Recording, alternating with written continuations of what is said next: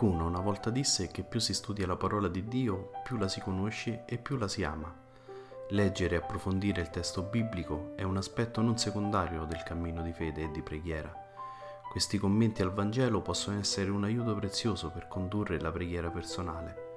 Ciao, io sono Cristiano e lui, l'altra voce che sentirai, è Padre Giovanni. Benvenuti su Ali d'Aquila, un podcast diverso. Ogni settimana potrai ascoltare le audiomilie o leggere sul blog un pensiero che può aiutarti ad approfondire e conoscere meglio la parola di Dio. Quindi cosa aspetti? Metti le cuffie e buon ascolto.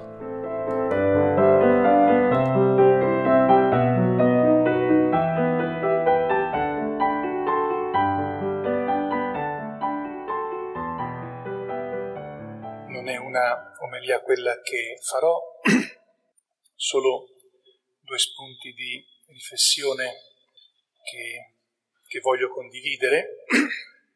Il coraggio è un primo punto. Si fa notare che vanno con coraggio da Pilato a chiedere il corpo di Gesù, che altrimenti avrebbe, sarebbe stato destinato ad una fossa comune con gli altri condannati.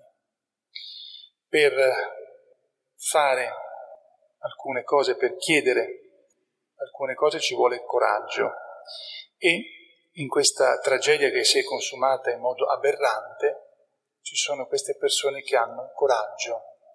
Pietro, per esempio, non ebbe coraggio quando era lì insieme, quando era nel cortile del sommo sacerdote e per questo ha, ha pianto amaramente. Giuda non lo narra Marco, lo narrano gli altri evangelisti, Matteo. Giuda durante il processo che possiamo chiamare processo farsa lì presso il Sinedrio, in un certo senso non si può dire che si riscatta, ma si accorge di avere sbagliato tutto e dice ai capi del popolo giudaico che lui è colpevole e Gesù è innocente e che quindi devono giudicare e condannare lui, Giuda. Non lo faranno, lo lasciano a se stesso e lui prenderà la decisione che tutti quanti sappiamo. Pilato. Pilato si può dire certamente che non ha avuto coraggio, coraggio di, di perseguire la verità con l'autorità che lui aveva, calcolando tutte le varie problematiche che ci sarebbero state, ha preferito condannare un innocente. Ciò nonostante Gesù sembra essere più preoccupato della sorte di quelli che lo hanno consegnato a Pilato, dunque il coraggio. E questo coraggio, di questo coraggio ne abbiamo bisogno tutti nella nostra vita, prima o poi, spesso o almeno alcune volte, il coraggio profondo che va fino in fondo è un dono di Dio e va chiesto non va dato per scontato. Possiamo, alcuni di noi possono essere per indole eh, coraggiosi. Davanti a certe situazioni non basta l'indole, ci vuole qualcosa di più, ci vuole la grazia di Dio che ti rende ancora più coraggioso di quello che, che serve, di quello che necessita. Scusate. Anche in questo nostro tempo di grande sofferenza, comprendiamo l'importanza di stare vicino a chi soffre senza poter fare molto. Vorremmo essere vicini, molte volte non si può essere vicini fisicamente. L'unica vicinanza che ci rimane, che non è poca, ma che potrebbe sembrarci ancora troppo distante, è la preghiera.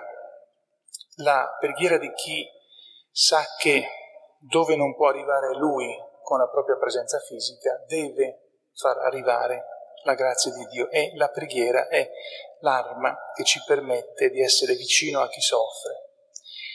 Poi ancora, e termino, sempre ci si è chiesti e credo che sempre continueremo a chiederci perché Gesù non ha tolto la sofferenza e invece l'ha trasformata nel suo valore si potrebbe dire con una parola che quasi dà anche fastidio se noi pensiamo a chi soffre, a chi è nella atroce sofferenza, che ha dato senso alla sofferenza di tutti.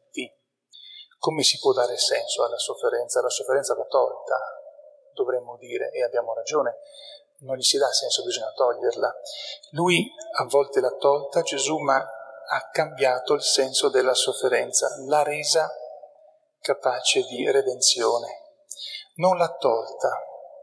E possiamo tentare di rispondere, certo, avrebbe potuto togliere soltanto la sofferenza del suo tempo in poi, quella prima di lui non la poteva togliere. Allora ha scelto la strada del dare il senso alla sofferenza di ogni tempo, prima di lui, durante la sua vita e dopo di lui, il senso di non sprecare nulla del male che viene fatto e non sprecare nulla nel senso che il male va riparato, se no rimane vittorioso, vincitore. E per sconfiggerlo il male nella sua potenza ha trasformato la sofferenza nella possibilità di redenzione. Prima tutte le sofferenze accadute prima della sua venuta, quelle accadute durante la sua venuta e quelle che ancora ci sono oggi.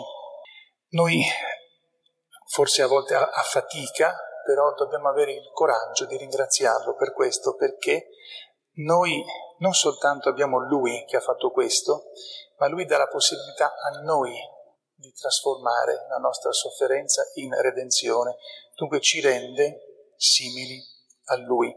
E per questo, anche se con fatica, a volte, dobbiamo, possiamo ringraziarlo, perché altrimenti le sofferenze di tutti rimarrebbero senza senso e sarebbero una, soltanto una sconfitta del male, spesso della cattiveria, scusate, eh, sarebbe una vittoria spesso del male, della cattiveria e anche di Satana, avendo lui messo questa potenza di redenzione, il male non ha l'ultima parola e Satana viene sconfitto.